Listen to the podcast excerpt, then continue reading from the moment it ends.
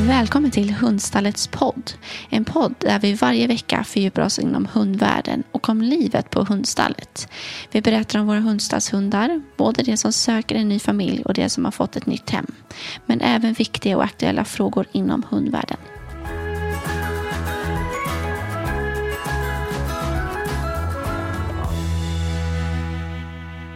Denna vecka pratar vi med Thomas från Kriminalvården. Vilka hundar söker det till Kriminalvården och hur ser deras liv ut? Innan detta så vill jag presentera veckans hund som denna gång är Charlie. Han är en tysk jaktterrier på tre år som älskar att få arbeta. Det är full rulle hela tiden och han är otroligt duktig och lättlärd. Charlie älskar att få använda nosen och att jaga och han söker dig som gillar att hitta på spännande och roliga äventyr och är lika aktiv som Charlie. Men också någon som vill spendera sin tid tillsammans och dela vardagen och livet ihop. Vill du läsa mer och skicka in en intresseanmälan? Gå då in på hundstallet.se.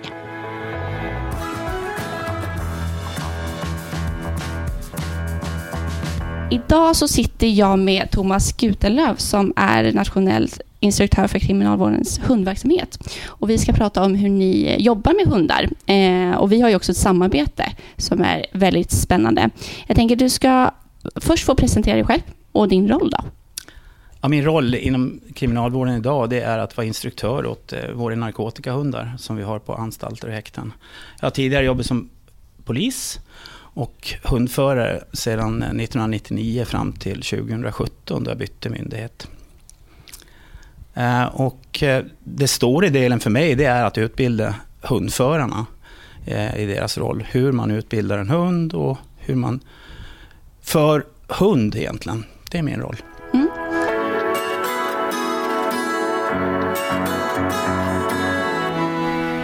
ni letar ju som sagt då hundar eh, ganska ofta. Hur ser, eh, hur ser den processen ut? Ja, processen att leta hund, vilket också är mitt ansvarsområde, det är ju att vi är rätt hänvisade till eh, privata marknader egentligen. I och med att vi får leta hundar som ska omplaceras. Och eh, då gör vi oftast så att vi, vi letar både på Blocket och på, ja, som här då hos hundstallet och ja, överallt där man kan hitta. Och sen via våra kontakter då vi har med eh, uppfödare och kennlar som får tillbaka hundar ibland.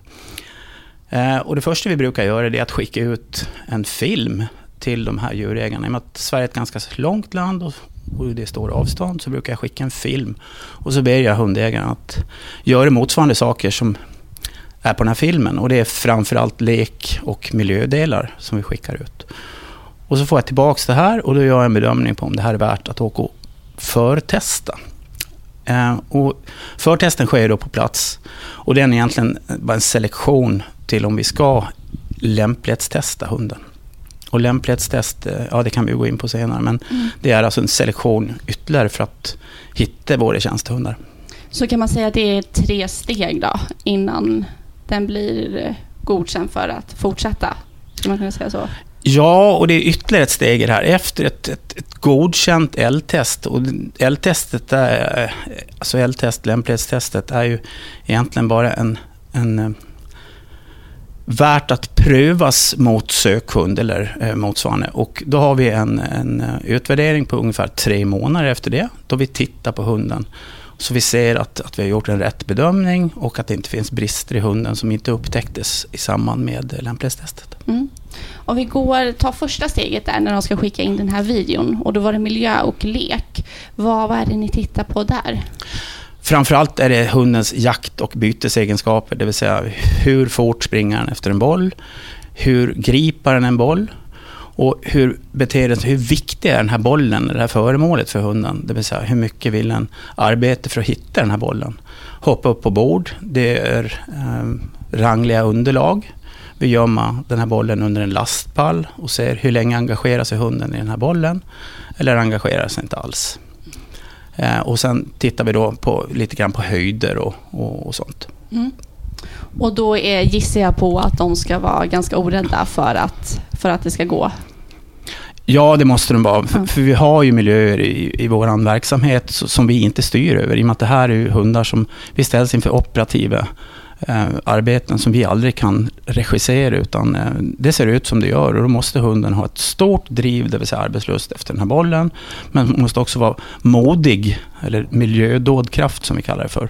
Det vill säga ha eh, en sån driv att hitta den här bollen och inte ha fullt upp att överleva om den står på ett halt underlag eller hoppa upp på ett bord, utan den måste kunna arbeta i de här miljöerna. Mm.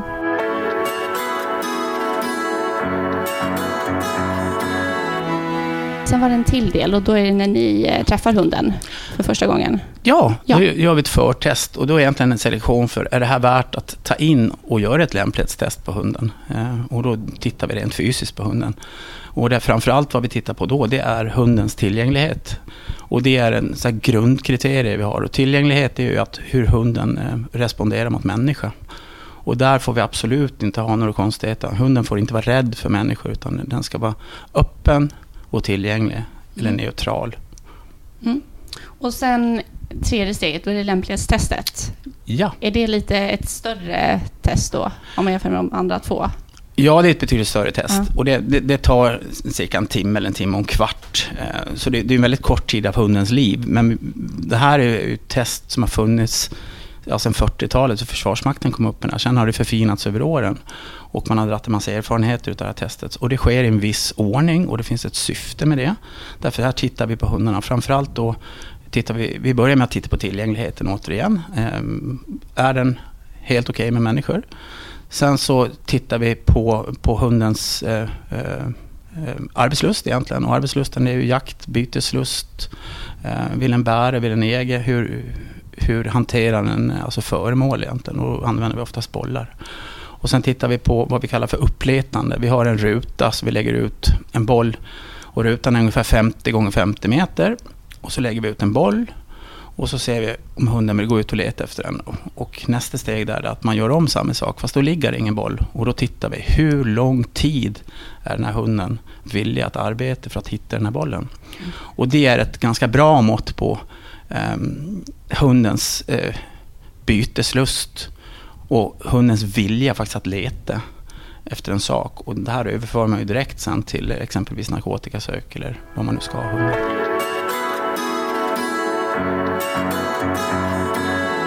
Du var inne på det, just syftet med, med det här lämplighetstestet. Är det då för att se om den klarar av Alltså alla de här delarna som du har beskrivit i det här testet, är det det som ingår i att jobba inom eh, då kriminalvården? Alltså att den ska klara av Ja, det här, det här är egentligen helt förutsättningslöst. Och det här handlar inte om hundens skills eller dressyrnivå, utan det här handlar om hundens mentala egenskaper. Mm. Och i det här lämplighetstestet så, så skrämmer vi också hundarna. Eh, och det finns ett skäl och en anledning till det. Att eh, det kan hända ute i tjänst och då vill vi se hur hundarna tar sig an när de blir rädda. och om de har till exempel, hur lång tid tar det för att, de att, att normalisera efter att de har blivit rädda? Eh, blir de väldigt arga? Är det så att hunden, för vi skrämmer med olika saker. Vi har ett skrammel och så har vi något som kallas för en dumpe och det är en overall som åker upp och så har vi något som kallas för en slede som vi drar mot hunden. Och här får vi också svar på hur mycket lägga hunden på sig? Om den har blivit rädd en gång, blir den ännu mer rädd nästa gång? Och blir den ytterligare mer rädd nästa gång och inte klarar av att hantera arbetet efter det för att det ligger och, och skramlar så pass mycket, om jag uttrycker mig så, i huvudet att hunden orkar inte hantera sin omgivning. Och det är också viktiga saker, för vi, som sagt, vi kan aldrig regissera vår operativa miljö, utan det kan hända saker där ute. Och då måste vi veta att hunden kan normalisera ganska fort och faktiskt gå tillbaka till sitt arbete. Det gör ingenting att hunden blir rädd, men det viktiga är att den kan normalisera och faktiskt komma igång med sitt arbete igen. Mm. Och då kommer vi också in lite på just mentaliteten hos hundarna. Hur, vad är det som behövs där? Vad, vad är det för typ av mentalitet en hund behöver för att komma ut i tjänst? Ja, det viktiga egentligen, om man delar in den här mentaliteten i några stora delar, så för sökhundens del så är det ju vad vi kallar för självtillit, eller vad man kallar för, för, för grundegenskaper. Och det är modet, dådkraften, det är nervsidan, Alltså hur hundens ratt, hur styr det på hunden? Och det är den sociala statusen. Och I den sociala statusen ingår ju det här med eh, till exempel hundens förmåga att kunna, eh, att inte lagra negativa minnesbilder. Och sen naturligtvis en viktig del och det är hundens motor. Och det är ju arbetslusten då, ja, det vill säga bytesdrift, jaktlust. Hur mycket vill den hålla på och leta efter saker? Hur mycket vill den äga de här sakerna?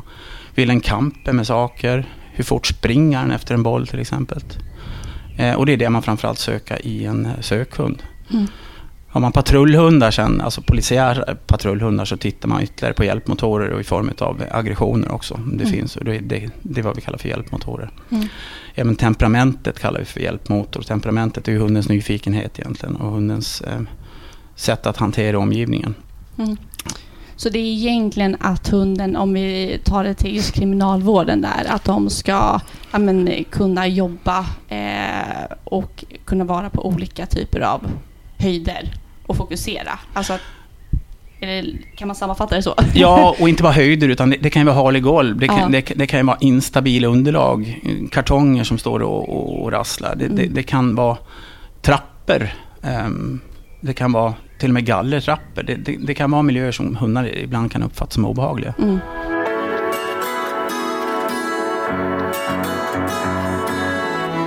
Eh, om man då klarar av alla de här typerna av testerna och eh, ser ut att passa som en hund i tjänst, kan vem, alltså jag tänker just storlek på hund eller så, spelar det någon roll eller kan egentligen vilken hund som helst vara? Egentligen kan vilken hund som helst vara här. Vi har idag alltså allt ifrån från jakt, eh, cocker spaniels, upp till stora schäfrar och malinois. Så att eh, storleken har inte så jättestor betydelse för oss, utan en hund som passar för vår verksamhet, eh, det spelar ingen roll om det är en blandras eller vad det är för någonting, utan det är en hund som har de här mentala egenskaperna vi söker. Mm. Är det någon typ av ålder så som man måste uppnå? För att... Ja, eh, för att göra, genomföra ett lämplighetstest så måste hunden vara minst 12 månader fyllda. Eh, och vi söker hundar kan säga egentligen från åtta månader upp till tre år. Det är det spannet vi har. Eh, ibland hittar jag hundar som är åtta månader som jag ser en väldigt god potential i.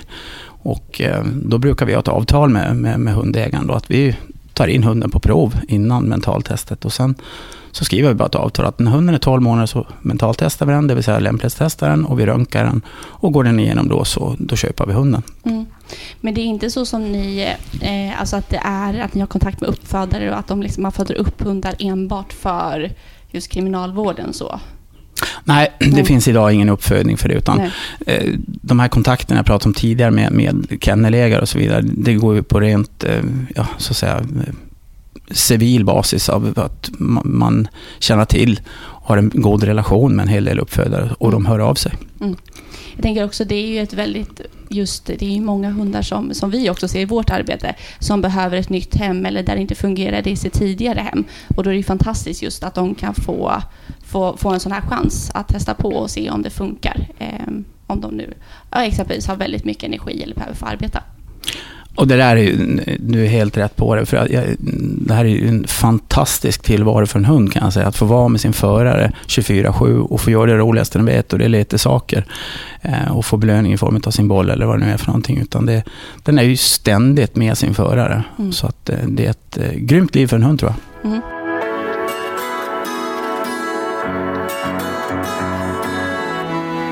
Om hunden då som sagt klarar lämplighetstestet. Det var ett fjärde sen där också. Vad sa vi det var? Ja, efter det här lämplighetstestet så har vi hunden på prov. Eh, och då brukar vi ha en, eh, ett avtal som säger att vi har hunden på prov i 90 dagar. Ibland så går det fortare för då ser vi att nej, den här hunden kommer att hålla hela vägen ut. Och Syftet med den perioden är att utröna, har vi, har vi sett rätt saker på lämplighetstester? Finns det några brister i hunden som vi inte har upptäckt? Eh, och framförallt säga att är det här en hund som är lämplig för oss, då ger man hunden en, en, en ganska god tid att acklimatisera sig först med, med, med den nya föraren och sen så tittar vi på de här sakerna. Och, eh, som sagt, lämplighetstestet är en timme och en kvart av hundens liv, så det, det är ganska kort test egentligen. Mm. Är det då att hunden börjar, eh, alltså nästan som eh, har en praktik inom kriminalvården, alltså att de faktiskt börjar jobba? Eller gör man andra typer av tester under den tiden? Den börjar inte jobba, utan den här, den, den här perioden är strikt till för en, för en utvärdering eh, utav hunden. Och eh, det man gör egentligen kan man säga att det är man lekutvecklar hunden och man lägger absolut inte på några preparat eller någonting. I och med att hunden är inte inköpt och då kan vi inte lägga på preparat i och med att den kanske ska gå tillbaka till, till hundägaren. Så att det här är en lek och relation och utveckling. Och så tittar vi på de här olika miljödelarna, till exempel att hunden orkar mer här. Och framförallt att den är dresserbar. Att hunden har en, en samarbetsvilja också. Eh, så att vi kan dressera. Mm. Är den då hos sin eventuellt då nya hundförare så? Eller vart bor hunden under tiden? Ja, det stämmer. Då, då är det så att eh, om vi har en hundförare som går utan hund så lämnar vi den här hunden till den här hundföraren och så har vi en uppföljning tillsammans med, med, med mig bland annat. Då. Och, eh, jag besöker den här hundföraren med jämna mellanrum och så tittar vi på hunden för att göra en utvärdering av hunden. Och så skriver hundföraren också en, en checklista, provhund, det vill säga att den, den för ett, ett, ett, ett levande dokument hur hunden beter sig i, kanske i, i offentlig miljö, hur hunden beter sig när vi träffar på vilt. Alltså jagaren, eh, hur hunden beter sig eh, mot barn eller alltså massvis av saker som vi har en massa kriterier där som vi vill ha koll på så vi vet hur hunden beter sig i olika situationer egentligen. Mm. Hur gör ni, ehm, för jag tänker vårt arbete med att matcha en eh, hund som söker nytt hem till en ny familj ser ju lite annorlunda ut från er tänker jag. Hur gör, görs det någon typ av sån matchning eller är det den hundföraren som inte har en hund som får ta över den hunden? Eller hur ser det arbetet ut? Eh, väldigt relevant fråga, för det är så här att ibland så går det inte att sätta en viss hund hos en viss förare, utan vi försöker göra vissa matchningar beroende på hur hemmaförhållanden och så vidare ser ut. Eh, I den bästa världen så skulle vi vilja sätta den hunden vi hittar direkt, men så enkelt är inte livet, utan ibland så får vi faktiskt eh, titta på individanpassa det här lite grann. Mm.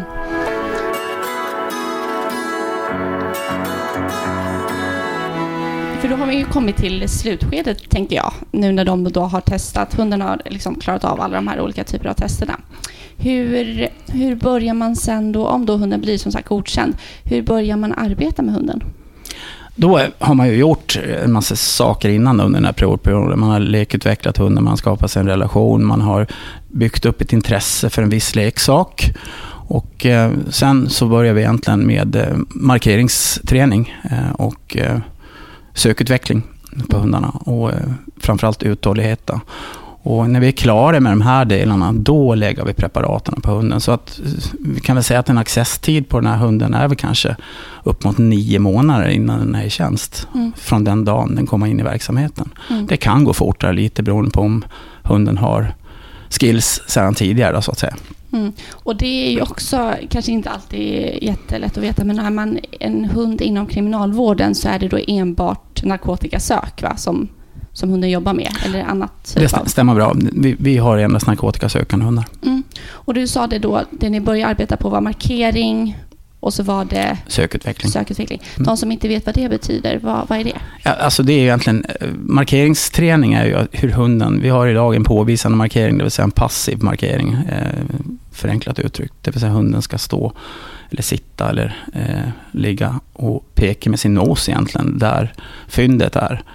Eh, och det tränar vi in då eh, med hjälp av leksak. Eh, vidare så sökutveckling, det är ju hundens förmåga att kunna arbeta med hög nosfrekvens på, på mindre ytor initialt. Och då använder vi mycket murstensväggar som vi kör på, mm. bara för att få upp eh, hundens nosuthållighet egentligen. Hundens noskondition, för den är jätteviktig för oss. Och, eh, att den verkligen är intensiv. Och då börjar vi med ganska små ytor som vi sen sakta eh, tar upp till större och större. För att då blir det ju så kallad betingad reflex. Den här hunden eh, har, känner igen det här och vet mm. precis hur den, den, ska bete sig. Och det gör vi innan vi går ut i miljö. Mm. Eh, för att går vi ut för tidigt i miljö så är risken att hunden börjar förflytta sig för mycket med benen istället för att nosa. Utan det viktiga är att hålla den ganska små ytor initialt och sen bygger man det långsamt uppåt. Mm. Och när man ska jobba då just att de ska markera när det är narkotika, mm. hur, hur gör man det? Hur, hur kopplar man så att hunden kopplar att det är just narkotika? Ja, det finns några olika sätt att dressera det här på. Och det, eh, man, kan, man kan använda något som vi kallar för urvalsbana eller eh, burkbana kan man kalla det för också. Eh, man kan använda murstensvägg att lära in det här. Och man kan lära in det med hjälp av att hunden känner en annan avvikelse. Om vi lägger det här i en, i en eh, urvalsbana och hunden registrerar att det är en annan det är någonting som luktar. Vi lär först hunden gå i urvalsbana med, med en leksak som luktar på ett visst sätt. Sen kanske vi lägger i eh, ett ämne Och då börjar vi alltid med det svåraste ämnet, det ämnet som luktar minst. Eh, och om hunden bara registrerar det här eh, ämnet så stämplar vi ut hunden eller klickar ut hunden eller alltså har en sekundär förstärkare på hunden. Och då kopplar hunden ganska fort att jaha, jag får följa det här också. Och, eh, så det, det, är en ganska snabb process. Mm. Men sen kan man också med hjälp av den här leksaken som man klippar sönder och använder det och nyttjar något som man kallar för pairing, det vill säga vi lägger både en liten eh, leksaksbit och ett preparat i samma eh, burk på urvalsbanan. Och då, sen minskar vi den biten vartefter bara. Och sen till slut tar vi bort den. Då har hunden lärt sig att para ihop det här. Så då har den förstått att det är det här ämnet jag ska använda. Mm. Om de då börjar med det här, för jag tänker det här är ju förmodligen något helt nytt för hunden att testa och också kanske jobba så pass mycket. Hur brukar hundarna reagera den första tiden? Hur brukar det vara? Trötta i sig ja, hundarna, hundarna blir ju väldigt trötta. Vi har, vi, vi har ju en, eh, oftast eh, när vi får nya hundar så har vi en grundkurs eh, tillsammans med sin nya förare. Då. Eh, om det inte är en gammal hundförare som ska byta hund. Men har vi en åtta veckors grundkurs och då går vi igenom alla de här sakerna. Och hundarna de blir väldigt trötta ganska fort för det här är ett ganska intensivt arbete. De får, det är mycket tankeverksamhet om vi säger så, att hunden mm. blir ganska mentalt trött på det här. Men det är också därför vi försöker tidigt sökutveckla hunden, att hunden ska förstå och faktiskt få en uthållighet i det den gör. Eh, och det är en process som pågår egentligen hela livet. Man måste hela tiden underhålla den här, eh, vad ska vi kalla det, mentala egenskapen, uthållighet, att orka eh, mm. nosa på det sättet.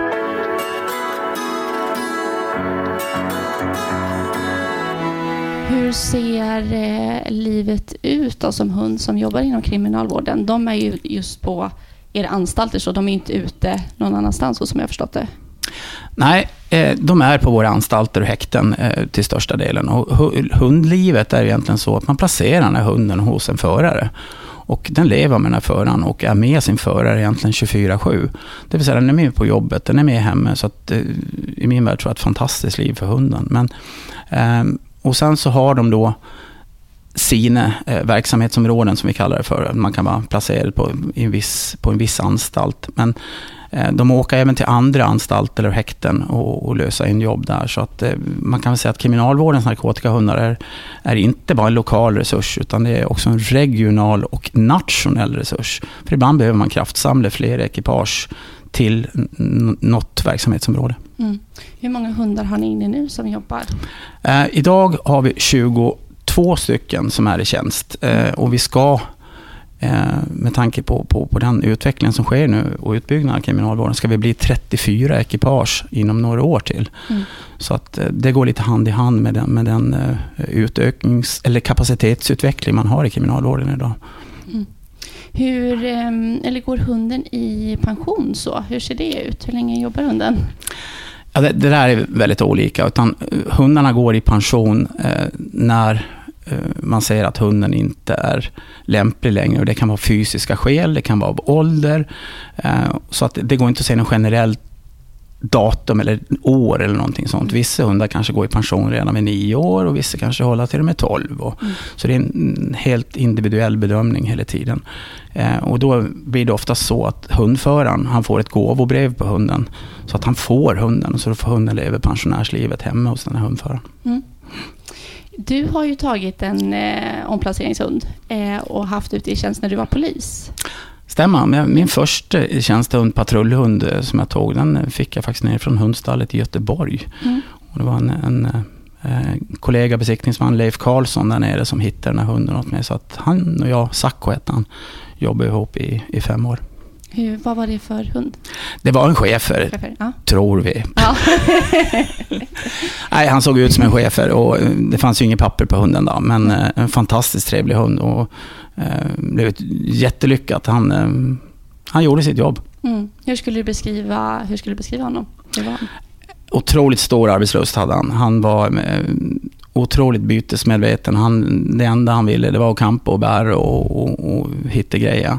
Eh, och eh, sen hade han eh, lite hjälpmotorer också i form av lite aggression som vi också behöver faktiskt i patrullhundsverksamheten. Eh, Ja, en fin hund. Mm. Hur var det, jag tänker det ändå att ha en hund som, hur gammal var han när han flyttade in hos dig? Du, han var inte mer än 14 månader. 14 månader. Och då tror jag han hade passerat om det var tre eller fyra hem. Ja. Hur, hur var det? För jag tänker det är ju ändå att eh, ja, men ta hand om en omplacering oavsett om det nu är i tjänst eller som privatperson så är ju, är ju speciellt. De har ju ibland vissa, ja, varit med om olika saker. Hur var det just att eh, få hem en hund som var en omplaceringshund?